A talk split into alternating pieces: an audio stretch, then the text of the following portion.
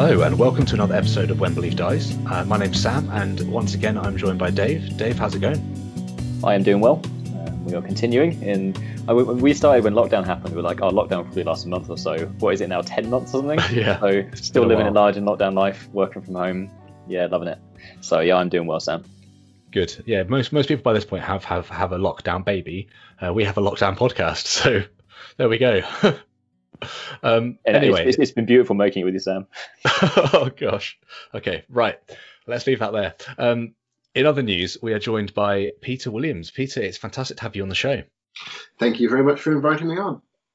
So I got in contact with Peter um, probably about four months ago now, um, after reading one of your books. Peter. So I read um, Miracles by C.S. Lewis, and then I uh, picked up C.S. Lewis versus the New Atheists um, by Peter, and um, found it extremely challenging and extremely thought provoking. So we've been emailing backwards and forwards for about four months now. Is that right, Peter? Would you say? Yeah, that sounds about right.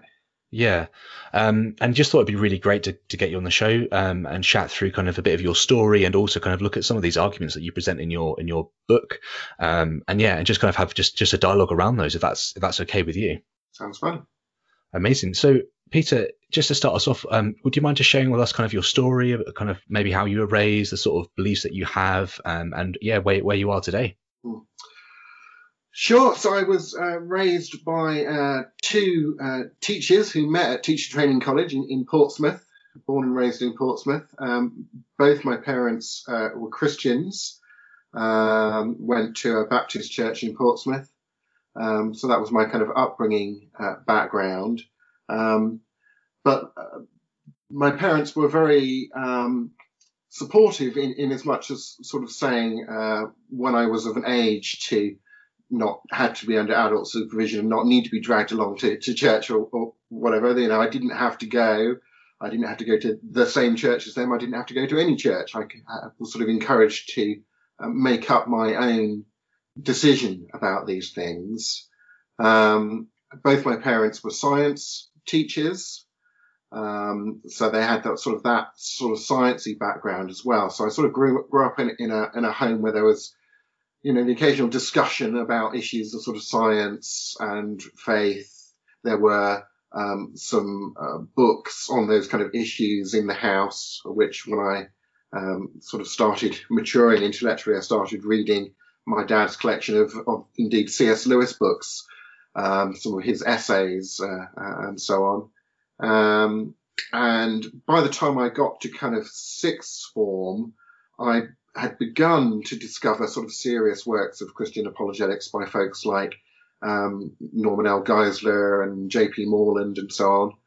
Um, and I did, um, amongst my A levels, I did classical civilization, which sort of introduced me a little bit to philosophy. I'm, I'm so old that, that philosophy A level didn't exist back in my day. Um, but when I went off to university at Cardiff, I took um, humanities at Cardiff, and you do three different courses in your first year. And I, I intended to go and do a joint degree in English, Lit, and Music. And I took philosophy as my sort of make up additional third subject for the first year. Um, so I ended up graduating with a single honours degree in philosophy. To cut a long story short, and then carried on with, with the philosophy um, up through MA and a two-year research MPhil degree. Um, worked as a, a, a, church-based student worker in Leicester for a, a, number of years, and then moved down to where I am now in Southampton, originally to work with a Christian educational charity, um, where I did um, um, sort of uh, philosophy and ethics conferences in schools and state schools with year groups of um, 16, 17 year old students for a morning, and um, also through that educational charity met folks at the Norwegian college that I'm now a, an associate uh, professor at. So I'm a sort of they they own 40% of my time now, and that college in uh, Kristiansand in Norway. But I'm I'm based from um, working out of uh, Southampton Okay, and um, when would you say that um, that your faith really kind of became your own? Then, when was the, the the time? Is it always been the case that you've always just strongly believed, or was there a point where you kind of really picked it up and started running it, uh, running with it yourself? Yeah, I, I guess it's a it's a gen, gentle sort of maturation process. I think. Uh, I think you go from a sort of childhood believing whatever your parents tell you, and that's kind of the culture that you're you're brought up into, to getting to that stage of realizing, oh gosh, you know, different people have different opinions about this, and you know, what do I think? I have to sort of make my own mind up. Um, and I, I, I've always did that, and I continue to, to go through that that question. I, I don't think sort of becoming a this, that, or the other is really just a, a, a momentary decision. I think it's a an ongoing moment by moment, day by day decision um, to to go with a particular way of life, spirituality, religion, worldview, call it what you will. Um, so I guess I went through some sort of serious kind of asking, did I own it for myself around the time I was in sixth form. I um, underwent adult baptism whilst I was a, a sixth former. So that was a sort of formative kind of making a sort of public declaration of this is something I'm owning for myself. Um, and I think also going away to, to university, and again, you, you, of course, you know, meeting a wide range of people from different uh, religious and non-religious traditions uh, forces you again to think, you know, do I really believe this? And particularly when you're studying philosophy and you're explicitly asked to delve into the question of, you know, is there any good reason for or against believing in a god and so on? And you meet, you know, professors from a, a range of opinions and you're reading books from a range of opinions. And so you, you, you have to very explicitly kind of think through that. But for me, it's just been always been the case that when I go through that questioning process, um, it's never come to a point where I think, uh, no, I don't believe this. I, I, always get to a point of thinking, yes, I, I, I, still do think that this makes makes sense, and that this is um, you know, the, the, the, belief system, the way of life um, that I am going to be committed to. So it's not out of an, an, un, an unquestioning commitment. I think actually it's it's a commitment that, that demands that you, that you question it. If you don't question, you don't learn more uh, you can't get deeper or more consistently into any belief system if you don't question it.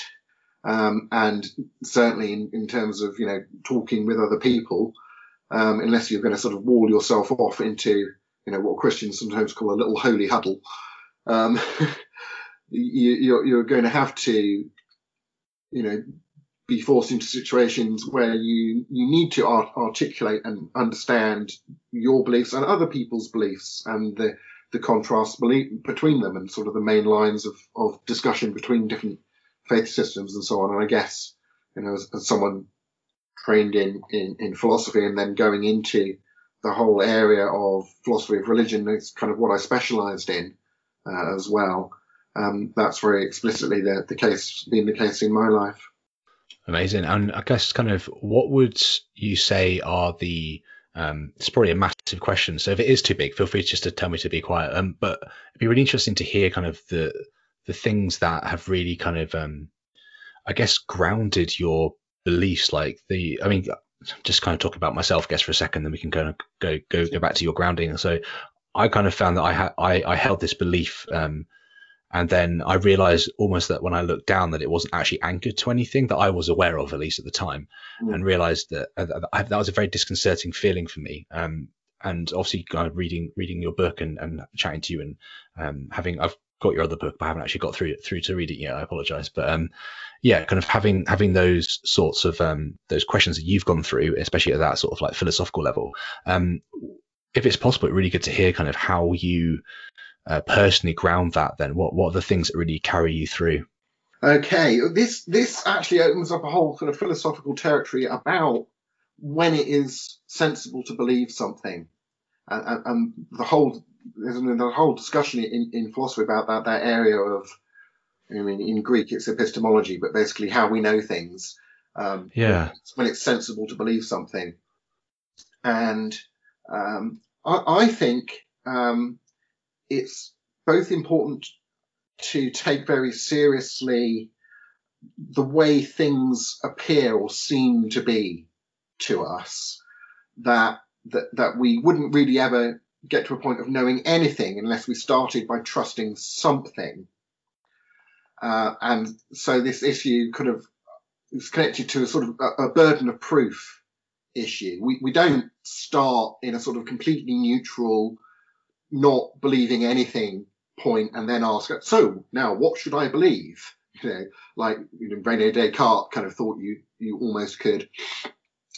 We we start with a, a way the world seems to us, uh, and that way the world seems to us kind of puts a burden of proof on positions that disagree, that contradict that way the world seems to us. So I, I think as as a even as a kid, the world kind of struck me as a created place.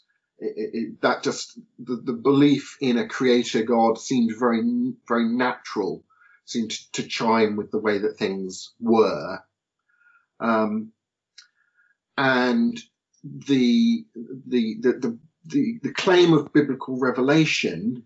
I mean, again, you know, as a kid, you just kind of take it at the Sunday school, kind of story level. And as you grow up and you start thinking about it, I think even as a, as a child, I noticed things like um, this literature is astonishingly honest about the failings of its hero characters. Um, that um, you know the, the, the central event of the of the the Jewish story of of the Exodus is this Moses guy who is you know at at, at best guilty of manslaughter if not murder. That um, King David, you know, the greatest king of of the nation that, that they're all so proud of, uh, is an adulterer who tried to get his uh, Bathsheba's wife killed by sending him to the front lines in battle. That the one of the main apostles, disciples of Jesus, Peter, uh, you know, is famous for having denied Jesus three times and sort of abandoned him and so on. Um, that, this kind of stream of, gosh, you know, literature that people are just sort of making up to make themselves feel good as a sort of national story or to um, put willing to sort of just make stuff up would put themselves in a good light. But, but this literature constantly puts even the kind of the main heroic figures that it puts forward in a, a brutally honest light. Um, and so I think as you go through and you, and you start thinking at a, at a, at a deeper, beyond just a sort of impressionistic level, as well, then you get into, I think, a range of the you know the arguments for and against God and the arguments for and against the, the, the Christian revelation claim and sort of is Jesus who Christians think he was and so on. I don't think I've come across sufficient reason to overturn that initial impression and or the combination of that initial impression and, and the arguments that I've delved into afterwards. And you know, I've I've probably spent more time thinking about those problems, difficulties with the Bible or the Christian faith or belief in God or whatever than a lot of non-Christians have, simply because that's kind of what you're forced to do within within the subject uh, of philosophy of religion and then more, more broadly uh, apologetics.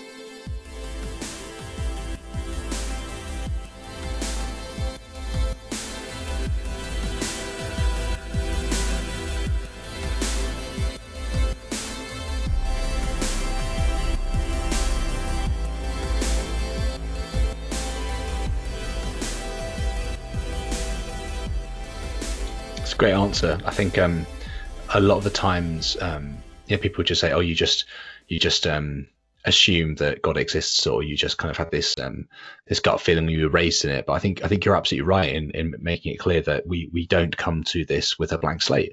Mm. We we bring our own convictions and thoughts and feelings and the how we've been raised and yeah, the settings and places into into this journey almost, and the fact that it is a journey, it's not necessarily just a destination. It's this idea of kind of working through and be intellectually rigorous with why you believe things and how you um, come to those those realizations as well. And this is kind of part part of that first email I sent to you, and I was just kind of sent you that that that review of your book when I was looking at, at how you spoke about the atheistic worldview. And you know, a lot of atheists will be listening to this and go like, and be shuddering, thinking that, uh, atheism isn't a worldview, but but I think something that you pointed out to me in your book, which I've, I've found very challenging, is that idea that um, if you don't believe there is a God, then you're going to have to have a worldview based on something. It could be naturalism, materialism, um, humanism, what, what, what, whatever the bedrock becomes mm. um, without a God. There, there is going to naturally become a bedrock. And um, and I think there's a quote in, in, in your book which really got me, which talks about kind of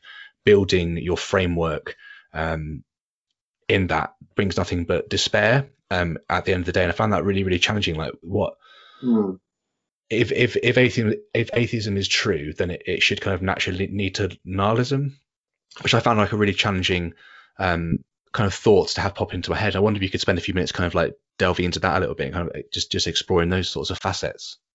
Yes, sure, yeah, um, and I think the the the, the atheists who most impress me are, I think, the, the ones who, in trying to draw out the the logical implications of the denial of God um, do end up in that sort of nihilistic direction. And it seems to me, kind of, the more consistently one tries to think through the implications of the denial of a God, that the further you're pushed towards a nihilistic conclusion.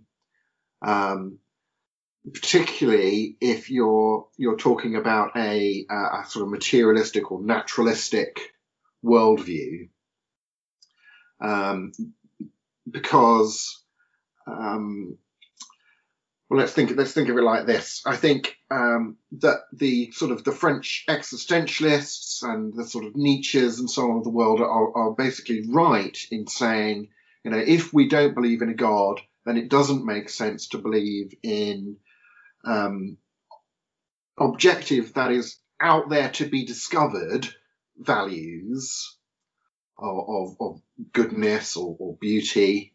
And it doesn't make sense to believe in a sort of out there to be discovered um, inherent or given purpose to the existence of the universe or to human existence.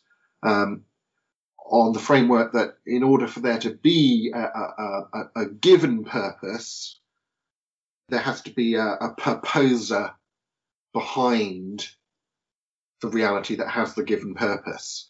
Of course, we can we can have our own. We can say, well, this is going to be my purpose in life. I'm going to decide that this is what I'm going to live for. Um, but there's no question of saying, you know, is that am I correct that that is the purpose of my life? On, on a materialist or, or naturalistic framework, there is no such thing as the purpose of life to be discovered. We we're just here, right? There's no intention behind us being here. Um, neither does it make sense to to kind of think that the the ideas or gut feelings that we have about morality are accurately reflecting some sort of transcendent realm of moral facts that we get right when we make moral judgments. Um, morality would be, as as many naturalists argue, just purely a, a sort of human, subjective, or cultural, or sort of evolutionarily generated set of reactions that you know we feel that incest or rape or child murder or whatever you know are, are bad, and we feel that because in our evolutionary history, it was you know the the the, the hominids that had those feelings spread their genes better in the past. It was useful that they felt that way. Um, but saying that feeling a certain way was useful to the survival of our ancestors is not at all the same thing as saying that it's true that X, Y, or Z is good or bad you know. So I think the the sort of logical implication of a, of a naturalistic or materialistic worldview is that we're living in a pur- purposeless, meaningless reality, objectively speaking. Um, and then this ties in later with we want to raise the issue about about the argument from reason is really again trying to work through what are the implications of a materialistic or naturalistic worldview framework for what we can sensibly think about human rationality uh, and reason. And I think similarly, the, the, the, the, more through going you are, as it were, with a commitment to working out the implications of a naturalistic framework, the worse the the results are for what we should think about human rationality. But that becomes self-defeating. Uh, I mean, it, it's possible to try and live as if nothing means anything, uh, and as if there are no no no values, um, but it is incoherent to try and embrace a view that says you can't reason about anything reliably or you can't actually know anything. Um, because you can't say, I know that I can't know anything. It's true that there are no truths that we can reason about. You know, it's like, um, that's philosophically speaking, cutting your own throat, soaring off the branch you're sitting on. Um, and, and there are, you know, just as there are you know these philosophers who are you know atheist philosophers who say look to be consistent in being an atheist you should give up on thinking there's an objective meaning and purpose and so on there are many um, atheist philosophers who have argued and worried that a, a, naturalistic or materialistic worldview is one in which reason and rationality and knowledge don't make sense um, now that that doesn't automatically then push those philosophers to then saying, oh well, we should all, you know, stop being atheists and believe in God again. Um, that's sort of a, a, a, secondary and further issue um, because there obviously there are, there are ways of to be an atheist. You just need to deny that there's a, there's a God. That's not the same thing as being a materialist or a naturalist. Um, you, you, know, you can um, be a, a Buddhist atheist or um, be like, you know, folks like um, Thomas Nagel, I'm thinking of particularly. Um, he, in several of his, his books, has, has argued through this worry about, you know, can materialism or naturalism really be made consistent with, with claims that we can know and reason reliably? And, and he thinks not. And so he says and so, you know, the naturalistic, materialistic worldview must must be false.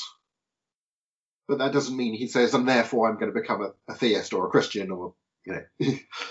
but I but I think it it's I would put it as kind of step one of a, of an argument towards that direction, in saying if you if you get to that point of thinking, you know, knowledge, reason, and naturalism, materialism, they don't cohere together. Well, which which are you going to get rid of? Well, you have to get rid of the naturalism or materialism because otherwise you're contradicting yourself. What worldview would make sense of our ability to know and reason? Just as the question, what worldview would make sense of thinking there is a given purpose to life? Would make sense of the idea that the, these transcendent values that don't depend upon us that we get right when we make moral judgments, at least sometimes. Well, you know, a, a worldview that says in the beginning was a mind of some kind is a worldview that would seem to give a, a home for all of those things, including reason and knowledge. Whereas, you know, the difficulty for knowledge and reason with the, the materialistic worldview is starting with a worldview that says in the beginning is, well, it is just stuff that doesn't have reason or knowledge or intentionality or any any of these sort of um, mentalistic concepts um, that we're trying to kind of fit into that sort of naturalistic box. I mean, just kind of after hearing what you said, I, I pulled up the um, the review I wrote. I just think I, I'd just like to read. Um, obviously, you're quoting Bertrand Russell, and he's mm. got an essay called uh, "A Free Man's Worship." But this is what really got me. I'm just going to read it, and I think it would be good for the listeners to to hear it as well. Um, and there's another quote that I want to end with of yours as well, which I found very challenging. So anyway, we'll just I'll read this one for a second. Um, that man is the product of causes which had no previous, uh, sorry, had no provision of the end they were achieving, that his origin, his growth, his hopes and fears, his loves and his beliefs are but the outcome of accidental collisions of atoms, that no fire, no heroism, no intensity of thought and feeling can preserve an individual life beyond the grave, that all the labours of the ages, all the devotion, all the inspiration, all the noonday brightness of human genius are destined to extinction in the vast death of the solar system, and that the whole temple of man's achievements must inevitably be buried beneath the debris of a universe in ruins. All these things, if not quite beyond dispute, are yet so nearly certain that no philosophy which rejects them can hope to stand. Only within the scaffolding of these truths, only on the firm foundation of unyielding despair, can the soul's habitation henceforth be safely built.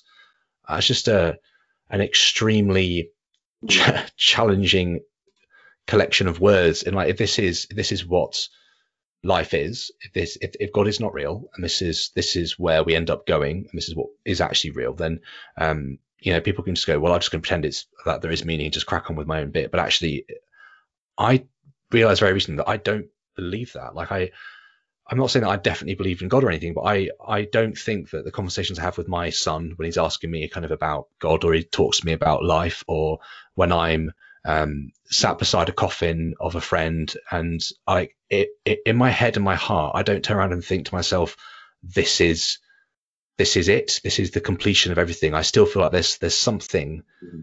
extra that I haven't, I just haven't got switched in or haven't got switched on. I find it very, very challenging. It's almost like I said this to my dad the other day. It's, it's, it's almost like I'm I'm sat there thinking that when this moment passes, that it wasn't the complete moment it could have been, and there's like a debt that's owed upon that moment. Um, that might just sound like gibberish to a lot of people, which is absolutely fine. But I just find that very challenging. Like, as I'm going for a walk and I'm enjoying the autumn leaves, they're falling as they are at the moment. Um, I don't just think that this is completely pointless and meaningless and there's no reason behind this. Um, actually, I mean, I might say I do and I might be there intellectually, but I don't live or act and my heart does not say those things are true. Um, and so I've got these two contradictions going on. It's just so fascinating to have that highlighted to me. I'm like, oh my goodness, I don't, I don't know what that means. It's just a very interesting kind of almost dichotomy to be in. Yeah, yeah, absolutely. If, if you if you get to a point of seeing a kind of contradiction between two sets of belief, uh, and you're in a position of asking yourself, so you know, so what do I do with that? Do I just try and ignore it and kind of keep living with these two mutually contradictory things in, in my brain and, and, draw on one in some situations and the other in other others? Um, but then there's something in us, I think, that that that that pushes us towards wanting to live out of a consistent worldview and to live consistently with that. That's what sort of spiritual wholeness or integration is about. Um, we want to have a, a, way of life that that integrates us and brings wholeness to us, and, and having a, a, sort of being pulled in mutually contradictory directions by different bits of our our worldview is spiritually disintegrating. Um, so we that that kind of uh, discomfort at that pushes us to try and, and resolve the discomfort in, in, some way, some consistent way. Um, now, I could reference back to you mentioned earlier about you know burden of proof and taking the way that things seem to us as kind of fundamental. Um, so, which does which is the way that things most strongly seem to you that life has a meaning and purpose and value, or that the materialistic naturalistic worldview is, is true? Which which of those two sets of belief do you, do you feel you have the most reason to believe? Um, and as I say, whatever you make of that doesn't then immediately jump you to, uh, uh, uh, well, I, I, must be a theist then, kind of thing. But you could at least kind of say, well, okay, so actually, I think I've got, you know, no one has given me good enough reason to overturn my commitment to thinking that no, that things do matter. Thing, there are things that are that are meaningful and that are worth something and, and so on, and that actually intellectual consistency is one of those things that is worth pursuing, right? That I should pursue in a sort of objective sense. And that just doesn't square with that sort of Bertrand Russell, everything is meaningless worldview. So, okay, so I'm not a materialist Bertrand Russell sort of worldview guy. I believe that there is real meanings and maybe purpose and, and, and values out there.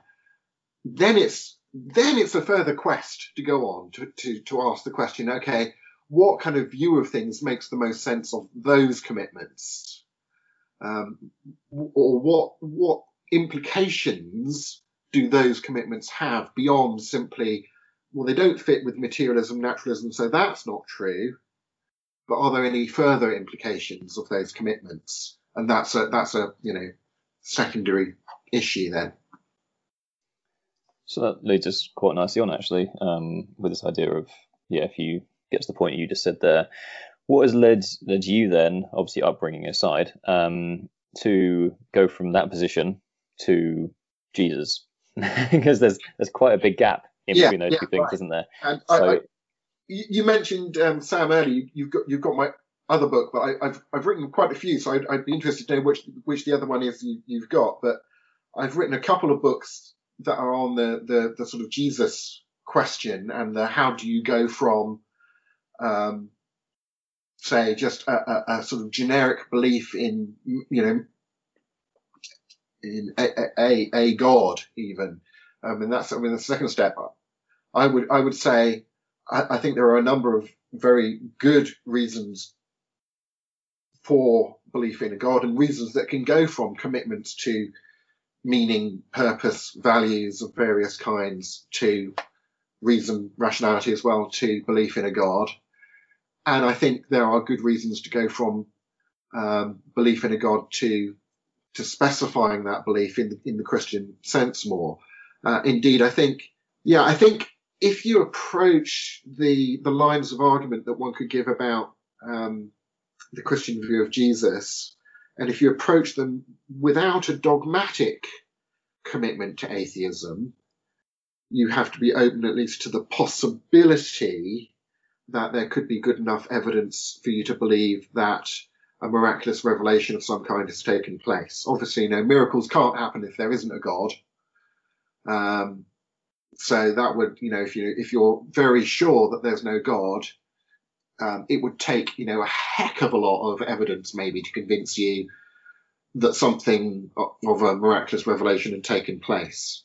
Um, but if you're sort of non-dogmatic in your atheism or you're agnostic, you're saying, you know, maybe there is, maybe there isn't, or particularly if you know sort of going up the scale as it were you think well maybe there's some kind of generic creator behind the universe um, I wonder if that creator has revealed itself in, in, in any way in these religious tradition claims. Let's have a look at them. Um, that will affect kind of how much um, sort of historical, etc., evidence on the ground will, will it will you will require to think that it's reasonable to say believe in the Christian revelation claim. Obviously, if you if you approach the evidence as a sort of non-dogmatic atheist, it's going to take more evidence to convince you than if you approach the same evidence with belief in a creator of some kind already in hand, because then all of the weight of the the evidence for the revelation can go into convincing you that that the God you already believe in has revealed himself rather than any of the weight of that evidence going into convincing you that okay, yeah, you know, maybe in light of this evidence, it does make sense to believe that there's a God and that He's revealed Himself. You see, so so the, the sort of the prior beliefs that we bring to the investigation um, affect the sort of weighting we will give and our receptivity to uh, the evidence and uh, if we had time, I mean, I wrote a book called um, Understanding Jesus Five Ways to Spiritual Enlightenment, where I look at what I think are kind of the five arguments that Jesus and his own disciples gave for the truth of the Christian revelation claim. And recently I wrote a book called Getting at Jesus, which looks at what the, the new atheist movement says about the historical Jesus um, and looks at that whole sort of discussion about, um, you know, can miracles happen? Are they believable? Can historical evidence ever convince us that a miracle has happened? And I focus particularly on the um, the central miracle claim of, of the of the of the resurrection, uh, and spend a couple of chapters going through. You know, what kind of historical criteria and explanatory criteria should we use in such an investigation?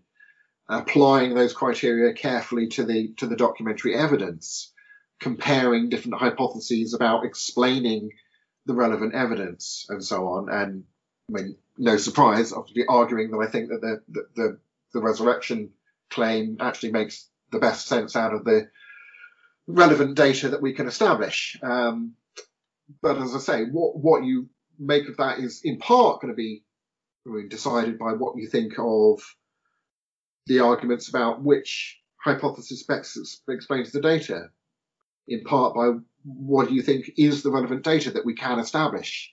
You know, what what kind of rules of history and historical investigation and so on should we be should we be applying?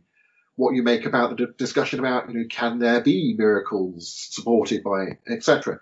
So you have to kind of it's a long kind of chain of, of issues to kind of work through uh, really, um, and it's a very interdisciplinary study as well. Um, but uh, so there's you know that's why you end up writing quite thick books about it rather than uh, it's not the sort of issue that you can solve in a, in a couple of emails or, or, tweets on Twitter or whatever. But um, yeah, the, the, basic take home is first of all your your receptivity to or belief in some kind of a god will be a big effect on what you make of the the historical arguments uh, for the Christian revelation claim, but there, there certainly are a number of historical arguments um, that I think, at least if you're not dogmatic about atheism when you approach them, um, all have some weight to them and cumulatively, cumulatively together, I think, have quite a lot of weight to them.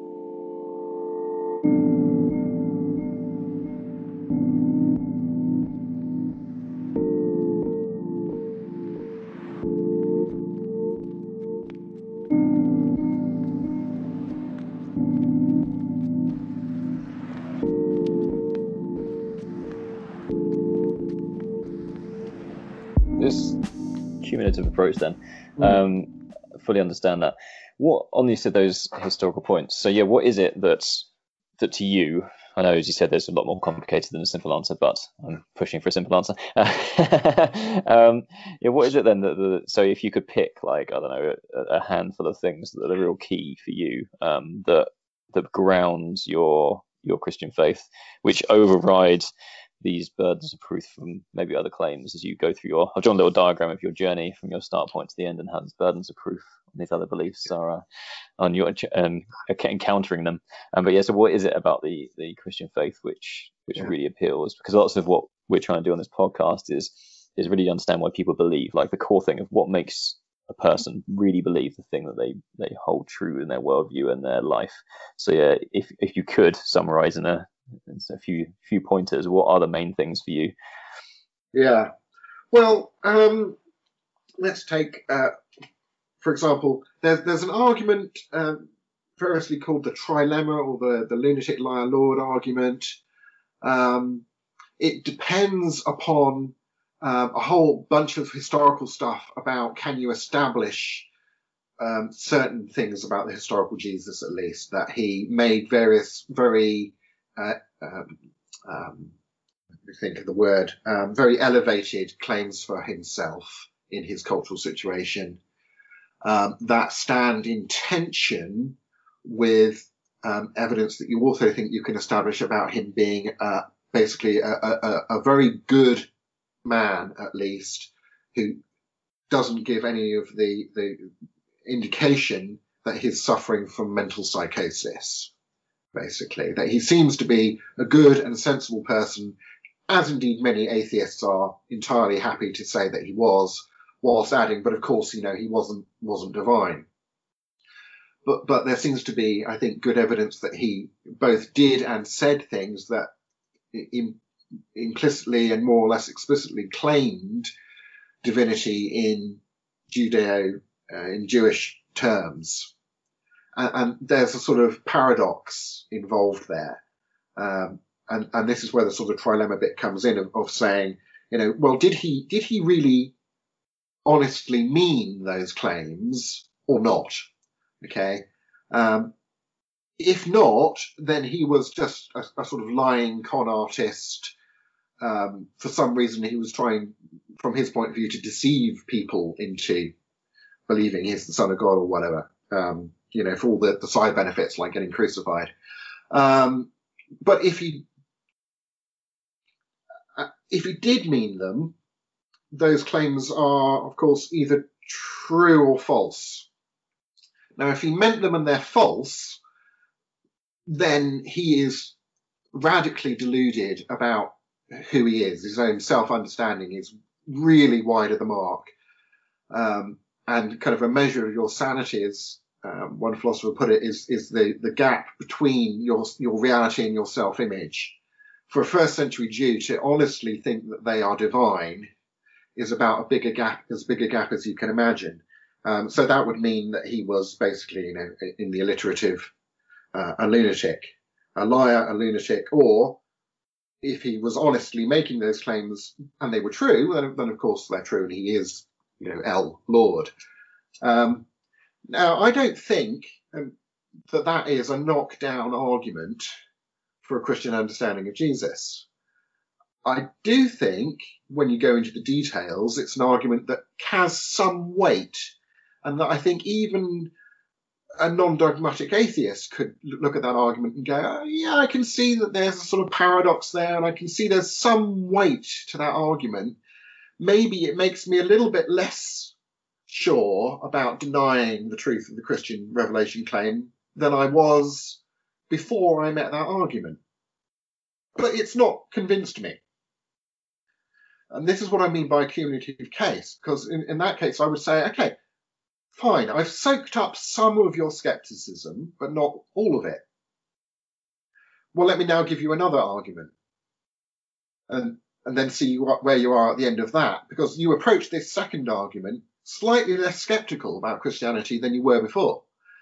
Now, if I do that, you know, with five arguments in a row, if I look at the, you know, the evidence that um, Jesus was a miracle worker in his lifetime, if I look particularly at the evidence for the resurrection, uh, if I look at um, evidence about uh, modern day religious experience involving Jesus and so on, um, I can kind of gradually soak up the skepticism you bring to belief in the Christian truth claim. Um, now, how much you know of your skepticism uh, will I will I, will that process push you past a point of 50-50 relative to the Christian understanding of Jesus or not? Well, that's going to be very person relative in a sense. It's going to kind of depend upon what you as an individual make of those arguments and you know what kind of beliefs you brought with you to the investigation how skeptical of christianity were you before i gave you any of these arguments right?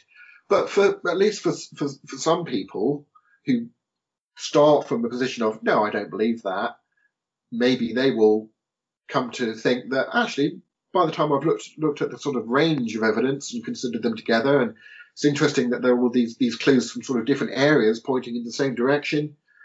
That actually, I think it maybe does make enough sense for me to think, yeah, that, that probably is reasonable to actually believe that now. And that, that's what I mean by sort of mounting a, a cumulative case. It, uh, none of the individual arguments have to be sort of do all the work or be a knockdown. They just have to have some weight to them, such that when you, you kind of pile them together, they are sufficient to outweigh the amount of skepticism you brought with you. And that's something only kind of you as the individual reader or responder to these arguments are in a position to kind of judge the language you're using is this sort of step by step by step by step process to become like in your eyes the eventuality and eventual conclusion would hopefully be a belief in jesus um, as opposed to an eventual belief in nothing or whatever in between materialism and all that stuff um, what point then it'd be interesting to have your take on this is someone a christian then or not where is that boundary line then because i asked that question um, we've asked it for in the episode because from all the accounts of Jesus, he was very cut and dry. Jesus seemed very much in or out, sheep and goats, etc., mm. etc. Um, yeah. And and your reasoning I fully understand, but it seems there's much much more gradiented understanding of of where you stand on a very right. long pathway.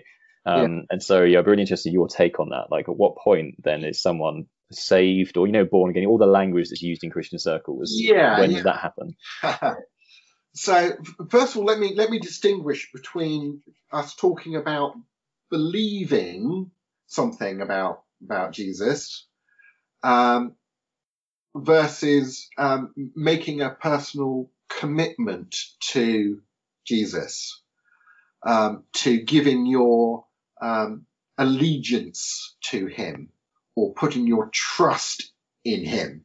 Right?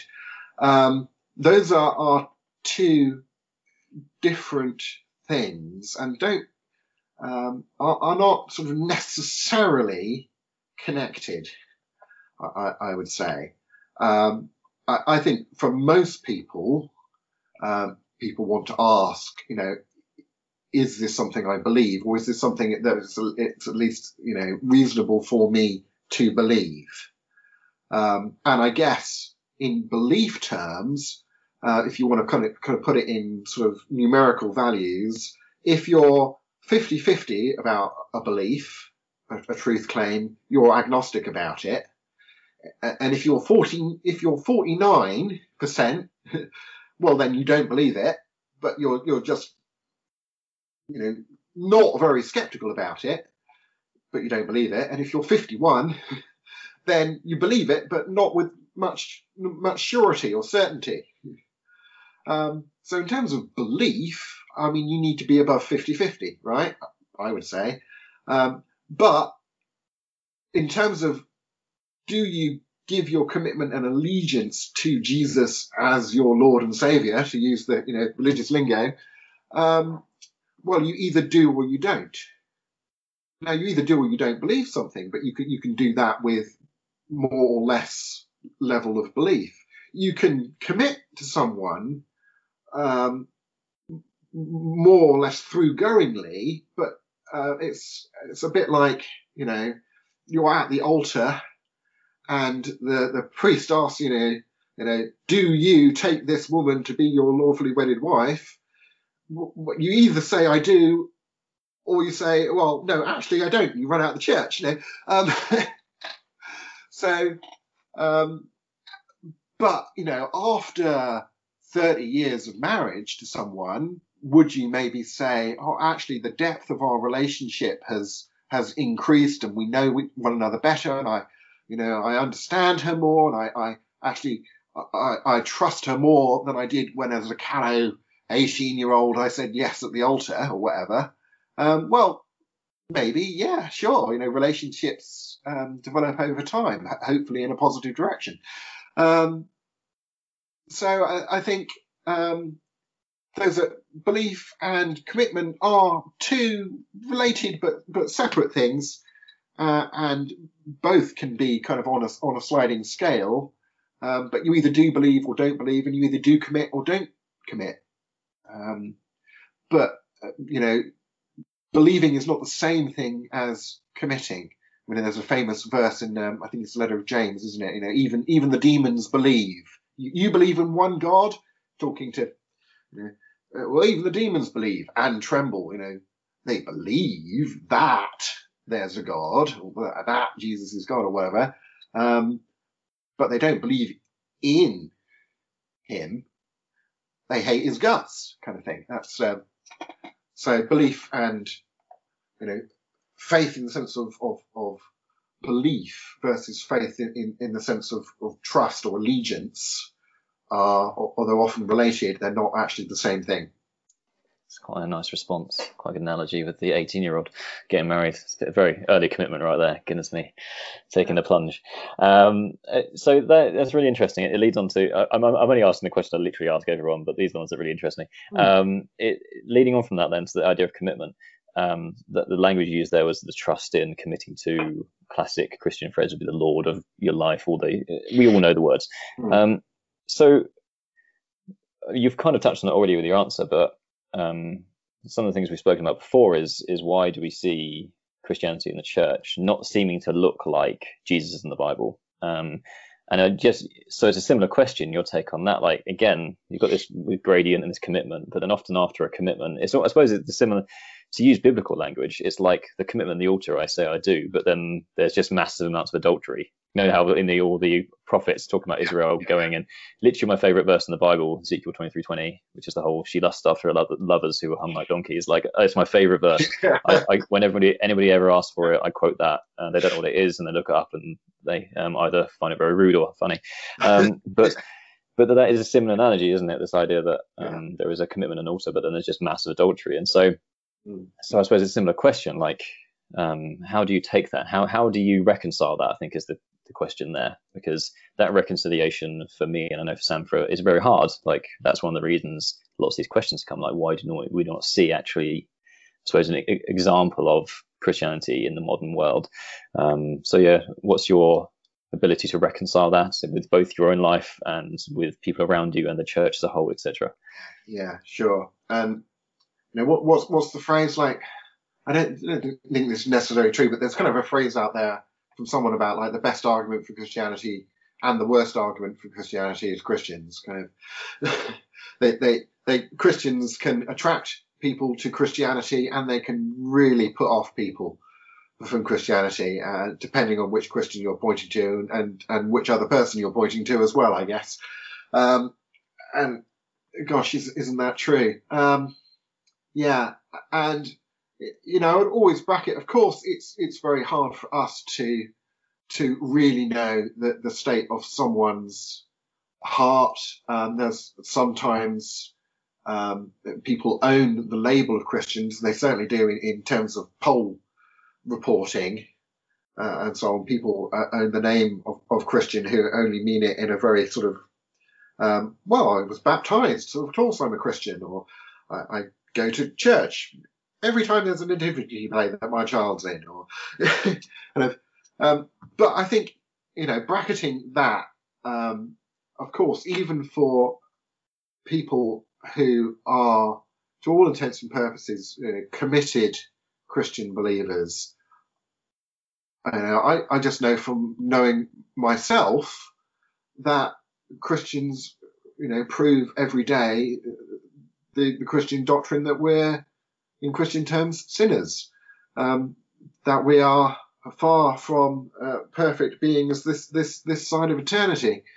Um, that's why we need God's forgiveness and uh, counsel uh, and why we are, you know, striving, hopefully, to be better, uh, to you know, to put on Christ as as Paul describes it, um, to become more of what God intends us to be. Um, but uh, we don't think we can do that, you know, by our own um, effort or merit. We, we think effort's involved. I, I think in in in in following, but we don't think that we win God's approval by making sufficient effort. That's what the whole you know forgiveness by by grace means. It, it means admitting I'm never going to be good enough to to earn God's approval by being good enough. Um, that is the whole problem that the, the, the, Christian gospel kind of sets out and sets out to offer a solution to of, of saying, okay, you're, no, you're, you're not this side of heaven going to be good enough to merit uh, salvation. That's why you need salvation, um, which is something that you have to accept as a gift. But it's a gift that then inspires you, hopefully, to try to do better. The question is not, am I better than the next person? But that as a Christian, am I, am I better than I would have been w- without Christ?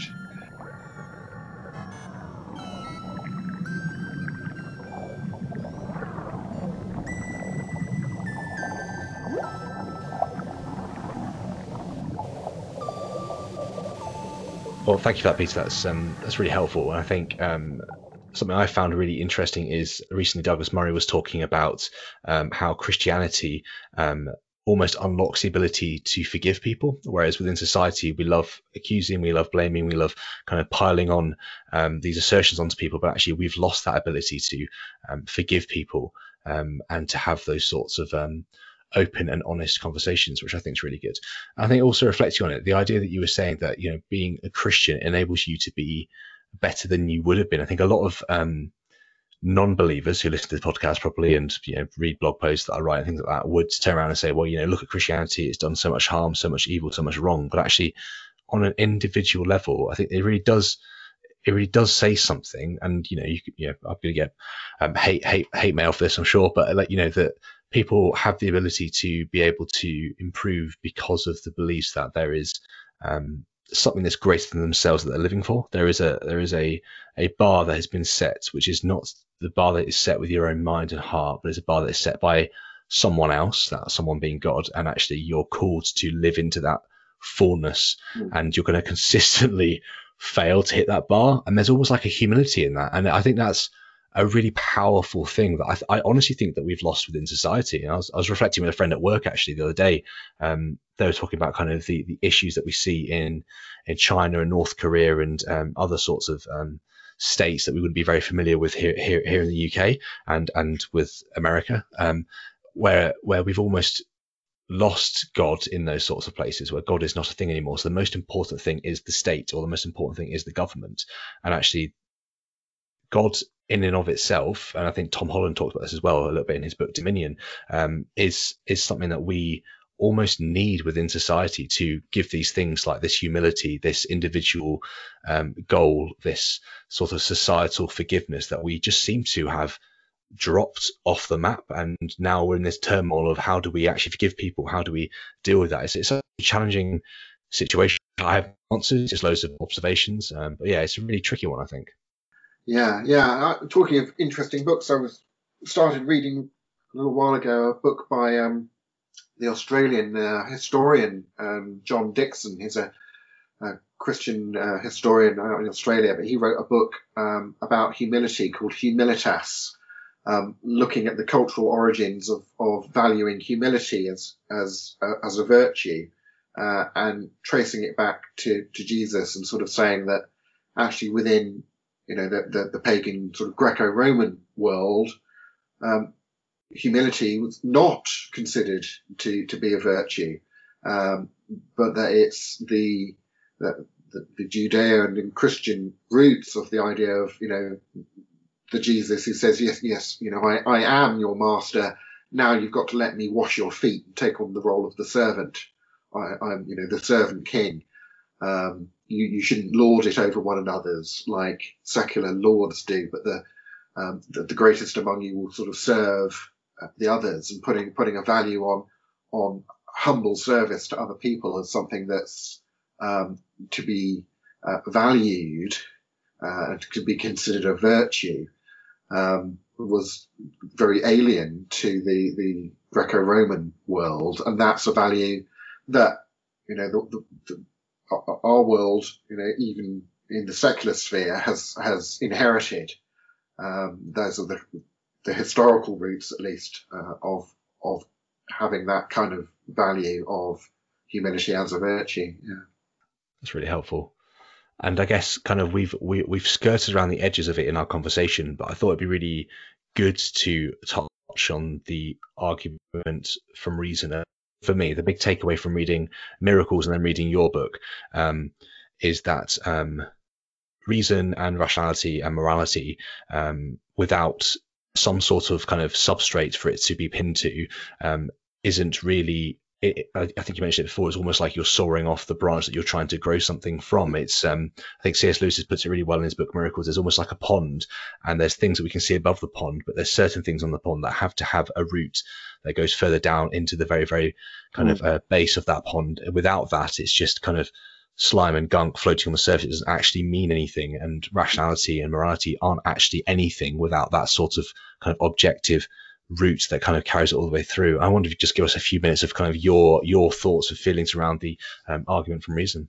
Okay, so I, I think first of all we, we start with an, an understanding of what a, a materialist stroke naturalistic worldview claims, and that this is that the framework of anything that, that's real is this um, causally closed system of realities that are unintentional, don't have purposes inherent within them. Um, there's no what the philosophers would call sort of goal directedness or, or teleology. So we have these these non-intentional, impersonal, physical realities interacting in a closed system together, and then mind, and particularly to focus on sort of reason and knowledge, seem to exhibit at least properties that are in tension with, that seem to be incompatible with that framing. Uh, and that then leaves you with, with a limited number of options for sort of what, what do you do with this. There are a number of philosophers who reject the idea that we actually have minds or reason or, or, or knowledge. They're called, uh, you know, a, an eliminative position about about the philosophy of mind, um, like someone like um, the atheist philosopher Daniel Dennett would have, and says you know it's useful to treat and think of people as if they had thoughts about things, but actually they don't, because basically that doesn't fit with his commitment to a materialistic worldview. You can't get intentionality from things that don't have intentions.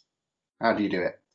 Whereas a lot of other, you know, atheist philosophers of mind would say, uh, look, you know, you, it's sort of self-defeating to to claim that we don't have thoughts about things, that we that we're not reasoning about stuff. You know, why are we publishing all these philosophy papers otherwise?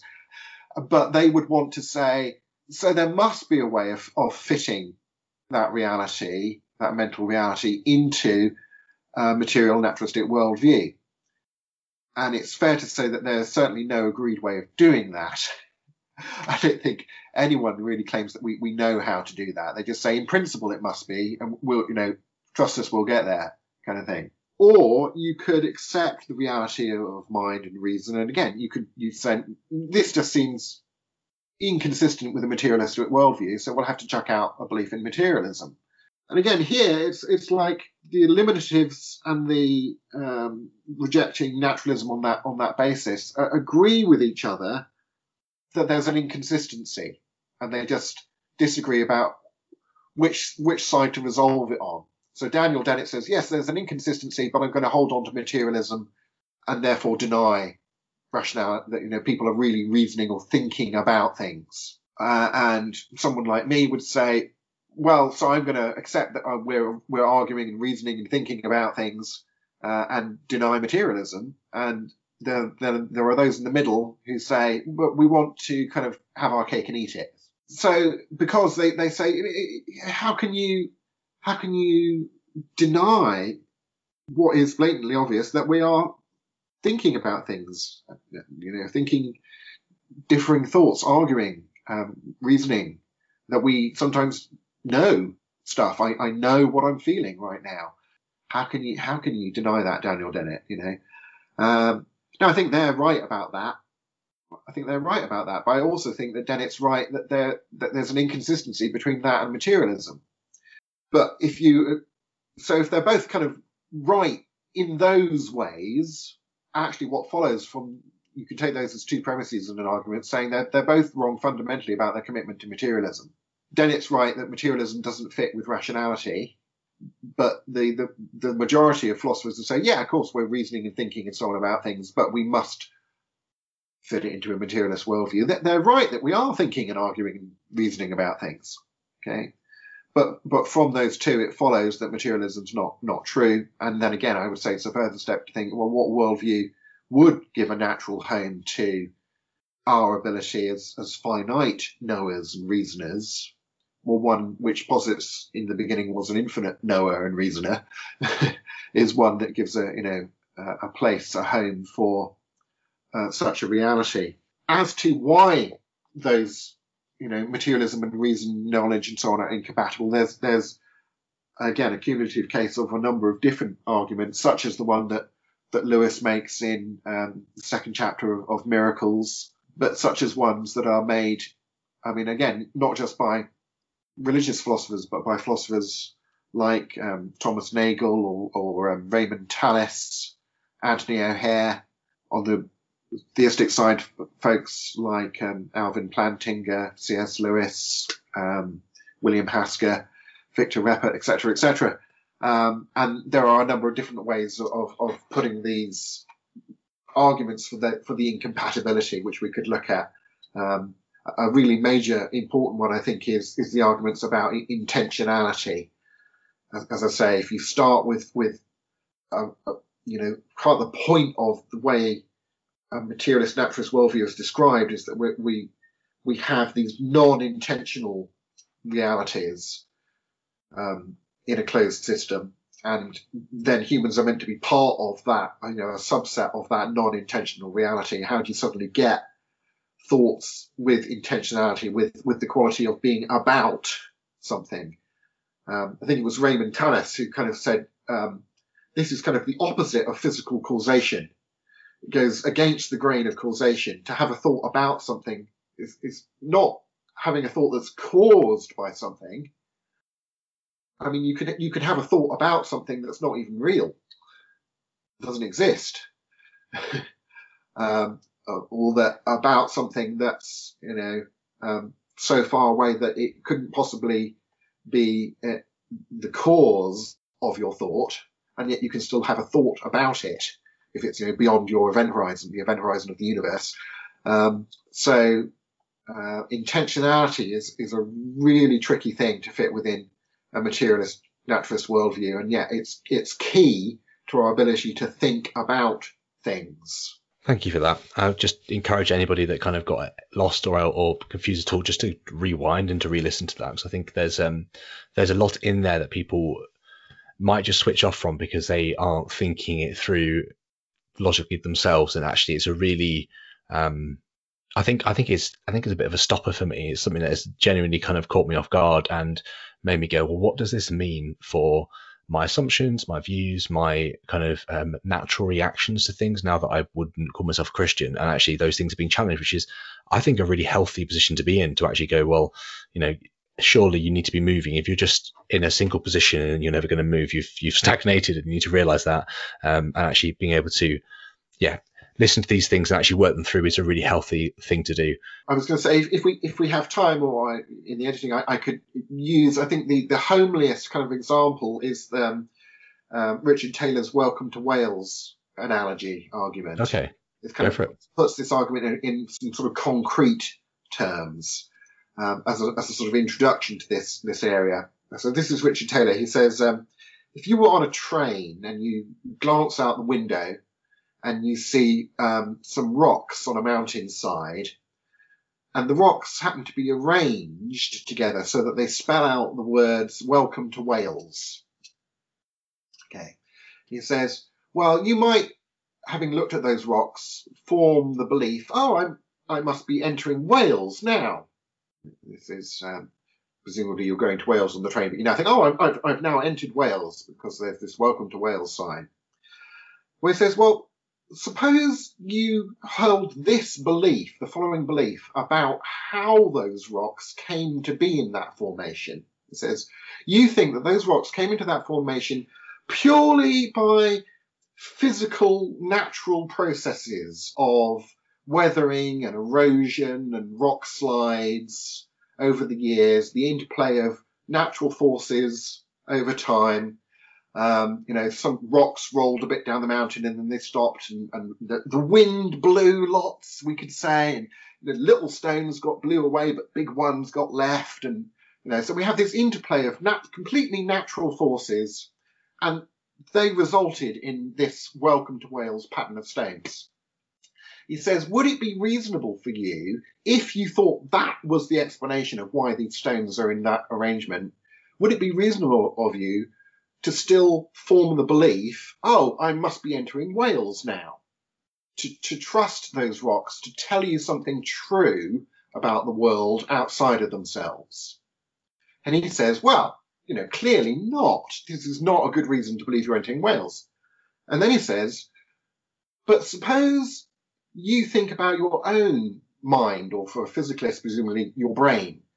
Uh, the the arrangement of electrochemical activity in your brain at the moment, which is forming thinking about where am I on this train? You know, it says, suppose you think that that brain and is the the the product of you know lots of um, interplay of physical unintentional forces over time, some sort of um, that the, the, the electrochemical pattern in your brain is the, the result of purely physical forces, would it be reasonable of you to trust that brain, that electrical chemical pattern of things in your brain, to tell you something true about the world outside of itself?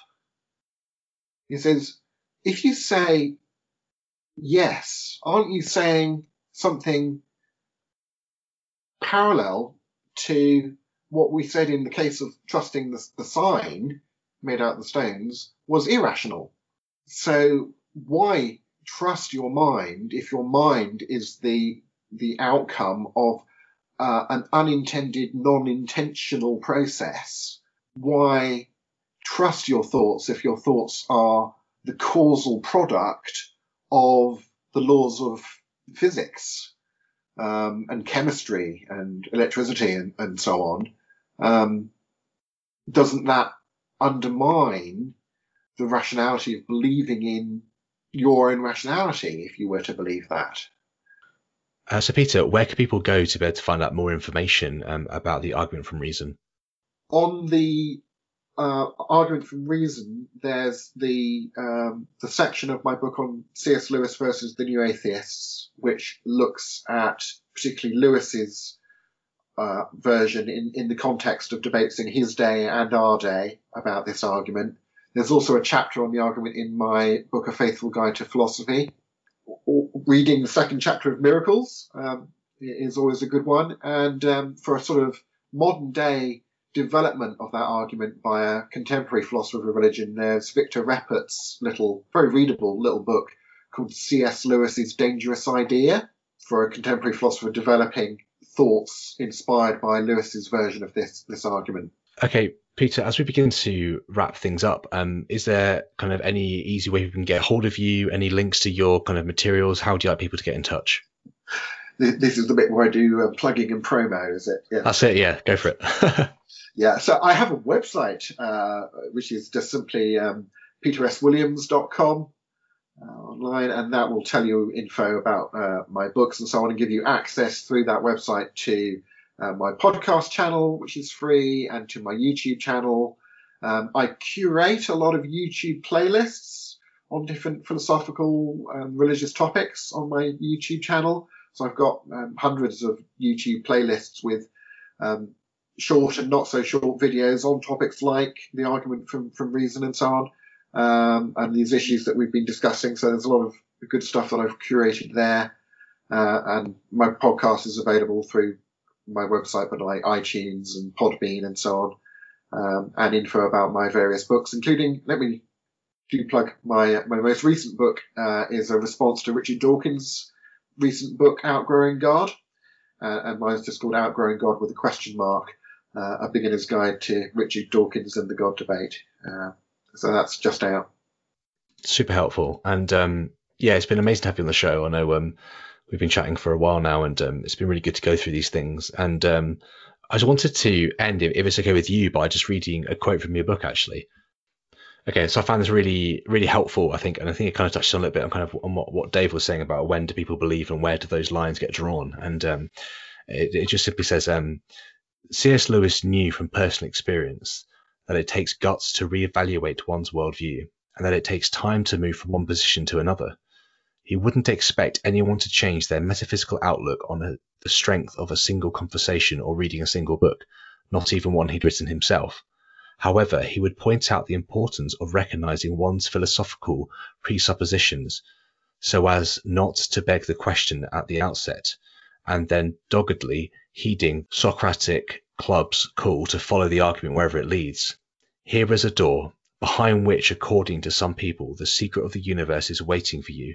Either that's true, or it isn't, and if it isn't, then what the door really conceals is simply the greatest fraud, the most colossal sell on record. It isn't obviously the job of every man to try and find out which, and then to devote his full energies either to serving the tremendous secret or to exposing and destroying the gigantic humbug. And that's a bit there you quoted from Lewis, um, Man or Rabbit, but then you, uh, sorry, Man or Rabbit, but then you continue on saying, the new atheists give every appearance of being a movement dedicated to destroying this gigantic humbug, despite refusing to give due diligence to the primary task of discovering whether or not it is true.